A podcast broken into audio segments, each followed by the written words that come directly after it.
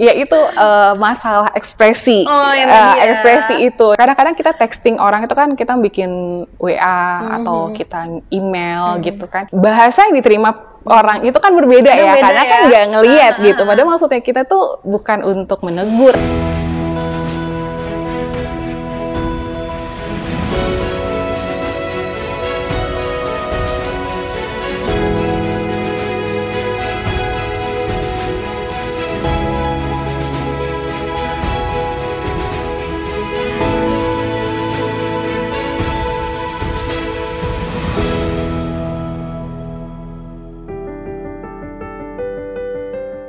Assalamualaikum warahmatullahi wabarakatuh. Apa kabar Biamers? Balik lagi nih bareng saya Erlina dari lantai 8 Muamalah Tower yang selalu setia nemenin Biamers semua di sesi Muamalah Talk. Kali ini seru banget nih kita udah kedatangan narasumber kita, Mbak Dina. Halo.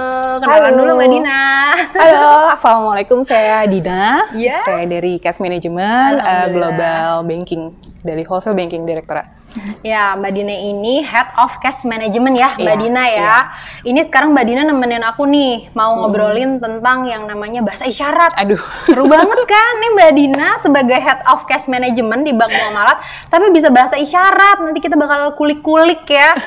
Seru banget nih kayaknya. Nah Mbak Dina nih sebelumnya eh, buat para BMers biar lebih kenal nih sama Mbak Dina. Ceritain sedikit dong di Bank Muamalat itu sebagai eh, Head of Cash Management itu kurang lebih ngapain aja sih tugasnya? Oke, eh, di Bank Muamalat itu ya mungkin sama ya dengan bank-bank lainnya kita punya layanan yang transactional banking di umumnya itu seperti cash management. Nah di situ kita melayani seluruh layanan transaksi digital ataupun misalnya eh, layanan transaksi korporasi. Jadi mm, mungkin simpelnya kita punya Madina Muamalat Digital Integrated Access itu ada interbank internet banking yang memang eh, kita peruntukkan khusus untuk nasabah-nasabah non individual korporasi kan. Nah itu memang cocok banget kan dengan kondisi pandemi yang Iya. cashless yang kemudian bisa mencoba untuk transaksi di mana pun juga gitu. Nah kemudian juga ada virtual account yang membantu nasabah untuk melakukan collection dari tagihan-tagihannya gitu ya. Dan kemudian juga ada jasa layanan escrow nih. Jasa layanan escrow itu kita punya satu produk unggulan yang akhirnya ada satu nasabah eh, grupnya IDB, ITFC Wow. yang repeat order gitu. Jadi setiap ada nasabah baru mereka ngasih ke kita lagi, ke Oh, kita lagi. gitu. Jadi udah ini sekarang udah ketiga ya kalau nggak salah gitu. Jadi maksudnya ada eh, hal yang menarik lah kalau di sini gitu. Lebih kurang lebih seperti itu. Nah kemudian ada namanya tuh cash deposit mesin. Nah jadi kan mungkin eh, familiar kayak cash pick up yang secara eh, secara manual gitu ya. Nah saat ini kita bisa bilang kalau saat ini kita bank syariah yang satu-satunya yang bisa real time. Jadi pada saat Wow. nasabah setorkan uangnya, kemudian perusahaan tersebut tuh udah bisa langsung mengoperasikan lewat Madinanya gitu. Itu kita Keren baru ya. launch sih, eh, kita baru launching sih waktu pada saat pandemi kemarin justru. gitu sih, kurang lebih seperti itu. Jadi Mbak Dina nih handle hal-hal yang berhubungan dengan digital banking karena semuanya sekarang udah digital. Serba Mau nggak mau ya semua Mbak Dina iya, ya. iya. Apalagi di masa pandemi ini nih. Mm-mm. Jadi eh, segala sesuatu tuh by digital belajar segala macam ya. Iya. Nah, sekarang kita langsung bahas aja nih Mbak Dina, menarik banget karena ternyata Mbak Dina ini belajar bahasa bahasa isyarat ya. Iya, Itu menarik banget loh. Kalau orang tuh biasanya kan belajar bahasa Inggris, bahasa Oke. Jepang, Iya. bahasa apalagi macam-macam ya, bahasa Mandarin. Tapi Mbak Dina nih belajar bahasa isyarat gitu yang kayaknya eh, nggak umum ya, tapi seru dan menarik nih gitu. Bisa diceritain nggak sih ini di mana sih belajarnya? Oke. Awalnya tuh gimana gitu? Nah, awalnya itu mungkin saya terinspirasi dari eh, Mas Surya Sahaya Tafi kali ya, Hmm, gitu kan hmm, eh, beliau itu amat sangat aktif kan untuk mensosialisasikan bahasa isyarat. Tapi sebenarnya waktu kita kecil itu juga kalau teman-teman bisa lihat tuh di TV tuh kan ada berita yang suka ada didampingin gitu Oh, kan. yang di pinggir Eh, ya? Yang di pinggir. Nah, Oh, itu oke. ngapain sih Ah, gitu ah, ah. kan. Nah, terus udah kayak gitu eh, waktu itu pandemi gitu. Ah. Nah, pandemi kan semua pola kerja kita tuh berubah. Kita Hmm. menyesuaikan banyak hal gitu ya.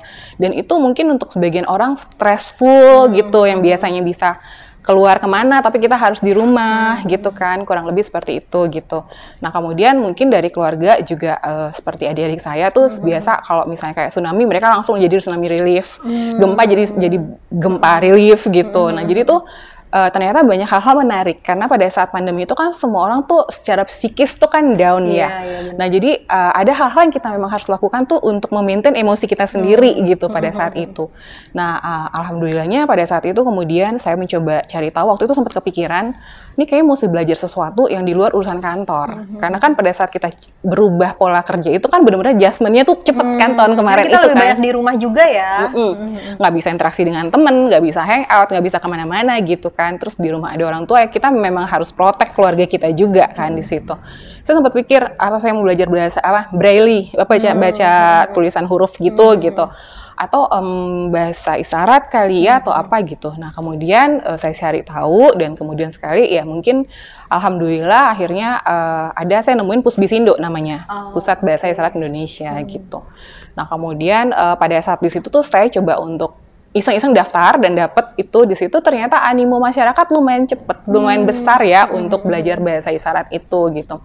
Karena itu satu jam pembukaan level 1 itu saya ngambilnya Pusbisindo Banten, eh, satu jam itu langsung sold out, langsung tutup Wow. gitu dan biayanya Ternyata murah Rame ya. juga rame yang mau gitu kan nah terus ya udah gitu saya cerita ke keluarga gitu ini pandemi mau belajar bahasa isyarat segala macem nah akhirnya kita tuh eh, saya jadi di situ banyak menemukan hal-hal yang kita tuh selama ini nggak aware gitu Oh. kita nggak aware sama teman-teman lainnya juga Hmm. jadi kan sebenarnya ada pepatah yang bilang semua orang murid semua orang guru ya kalau nggak Hmm. salah kayak gitu gitu nah di situ saya baru ngerti kalau oh ternyata garis yang kuning di trotoar itu adalah untuk menunjuk jalan orang yang tidak bisa melihat misalnya gitu Dan banyak yang mungkin nggak aware ya. nggak apa aware. ya? Ha, dari situ akhirnya saya perhatikan gitu kok ini mungkin kayaknya orang yang pasang jalan ini konblon ini juga nggak ngerti. Jadi makanya dia Hmm. berhenti ini ya sesuka-sukanya aja. Padahal kan itu bahaya untuk yang memang harus menggunakan itu Iya, gitu kan.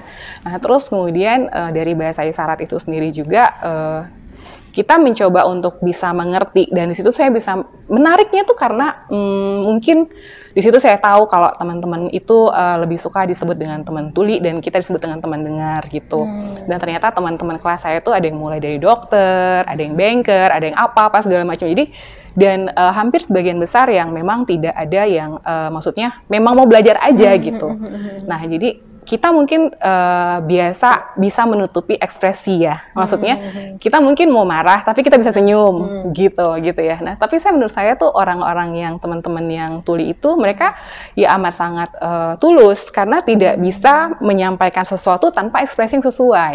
Jadi pada saat kita marah, gerakannya harus marah, muka kita harus marah. Nah, itu susah sekali Hmm, ternyata. Bagi mereka itu susah ya ternyata. Bagi ya. mereka itu mudah. Oh, oh malah Untuk kita Oh, untuk- susah. Untuk, kita justru kita susah. Jadi saya selalu ditegur di situ adalah di kelas itu oleh Bu Wilma. Terima kasih sekali Bu Wilma untuk kesabarannya gitu ya dari Pusbisindo itu. "Hmm, Bu ekspresi, ekspresi. gitu. Jadi saya selalu kenanya tuh ekspresi gitu. Nah terus ada pada saat itu eh, iseng-iseng lah. Jadi ada beberapa tugas yang memang harus dibuat video percakapan gitu-gitu. Nah kemudian saya upload gitu ya. Eh, saya sempat update di WA status saya. Nah ternyata tuh saya nggak nyangka justru banyak nasabah itu yang japri saya di situ. Dan mereka menceritakan tentang keluarganya, tentang bagaimana apa segala macam. Jadi lebih terbuka ya secara. Jadi akhirnya bisa jadi tambah temen gitu. Hal sekecil itu menurut saya gitu. Nanya gitu, kok bisa belajar kenapa gitu. Saya bilang ya cuman karena pengen tahu, pengen belajar dan itu memang saya terinspirasi sekali dengan Mas Surya saya tapi itu karena ada mungkin pernah lihat video yang cerita satu ayat Ah. yang bagaimana dia menceritakan apa beliau menceritakan tentang uh, surat Al-Fatihah yang alhamdulillahirabbil alamin. Bahwa maksudnya situ uh, menceritakan perjalanan spiritualnya itu uh, sampai akhirnya tuh uh, paham gitu dan sampai akhirnya memilih kalau misalnya boleh milih kalau Allah itu bertanya ke saya saya maukah saya mendengar atau tidak saya milih sekarang gitu. Jadi uh, kok bisa sejauh itu ya dan sementara saya kok nggak bisa begitu gitu loh. Jadi kan itu menarik kan hal, -hal kayak gitu gitu. Nah di situ tuh kita belajar untuk lebih melihat ternyata uh, mungkin sebenarnya ya tadi saya bilang mereka lebih tulus dibandingkan kita karena semuanya terkoneksi gitu. Hmm. Gitu sih lebih kurang seperti itu dan itu uh, sebenarnya dan alhamdulillah maksudnya dalam kondisi pandemi gitu kelas-kelas seperti itu tuh positif. Hmm, iya betul betul. karena orang-orangnya juga dan itu memang kan sesuatu yang baru buat kita buat saya sendiri pribadi itu baru gitu. Nah kita tuh saling mengingatkan PR PR PR gitu. Jadi maksudnya jadi kadang-kadang saya lupa tugas yang mesti saya kumpulin ya udah pada saat pulang kantor Ah, atau misalnya lagi istirahat kantor tuh baru di ruang tuh saya bikin videonya Iya, iya. gitu gitu-gitu sih maksudnya Jadi menambah hal baru, Mm-mm. belajar hal baru dan itu positif di masa pandemi kayak gini ya. Ya. Nah, dan Alhamdulillah kemudian ya. Hmm, eh, orang tua saya juga saya ceritakan ke ibu saya, eh, ada sih pertanggapan waktu itu, kenapa sih nggak belajar bahasa asing yang mana gitu? Kenapa kok ngambil bahasa itu? Hmm. Nah, gitu itu kan? tuh pertanyaan yang tadi di Eh, awal. eh, Biasanya jadi orang panjang banget ya. Iya, bahasa bahasa asing yang udah general ya gitu. Eh, eh. Memang bahasa isyarat ini kan sesuatu yang mungkin eh, tidak umum. Tidak mungkin umum. eh, di luar sana Agak banyak unik. tapi nggak banyak Iya, yang agak unik. yang tahu dan unik bener banget. Iya. Nah, itu terus gimana Mbak cara mulai belajarnya eh, di kelas itu dari prosesnya tuh atau kayak sekolah biasa Nah, gitu. Awalnya itu eh, saya mendaftarkannya Pusbisindo Banten itu, nah itu memang pertama kita ada kelas in kelas lah ya, tapi udah mulai pandemi nih. Hmm. Nah, kemudian kelas kedua, terus tiba-tiba kita semua tuh mesti pe- apa sih yang mesti dirumahkan semua yang kita tuh nggak bisa ke mana-mana gitu pada saat itu. Mulai WFH ya. Oh, oh, mulai WFH, jadi pelajarannya ada online gitu. Nah, jadi maksudnya eh, kita mengerti sesama peserta itu kita lagi belajar gitu.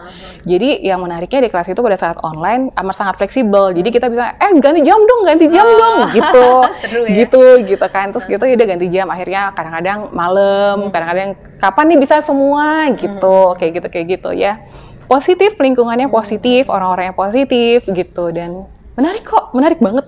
Itu Jadi menarik banget. membuat kita juga positif ya. Iya. Berpengaruhnya eh, baik gitu ya. Iya. Nah kira-kira ada cerita unik atau pengalaman menarik nggak nih selama belajar bahasa isyarat ini? Atau dalam prosesnya mungkin Oke. ada hal yang berkesan banget gitu? Ya itu eh, masalah ekspresi, Oh, yang Eh, tadi ya. ekspresi itu dan itu maksudnya kadang-kadang kita texting orang itu kan kita bikin WA atau kita email gitu kan bahasa yang diterima orang itu kan berbeda ya beda karena kan ya. nggak ngelihat Ah, gitu. ah, Padahal maksudnya kita tuh bukan untuk menegur atau bukan mengapa, tapi seperti intonasinya itu kenapa gitu maksudnya. Padahal gitu. berapa mungkin ya. Padahal nggak ada maksud. beda gitu. Iya, gitu. Nah, gitu. Nah, itu tuh saya belajar banget tuh di situ. Jadi beberapa kali tuh sempet yang eh, sempet ada beberapa tuh yang sempet yang misunderstanding kan. Aduh, nggak seperti itu gitu. Seperti ini, seperti ini gitu. Jadi akhirnya oh, coba kita belajar untuk menyimak orang dan mendengarkan gitu.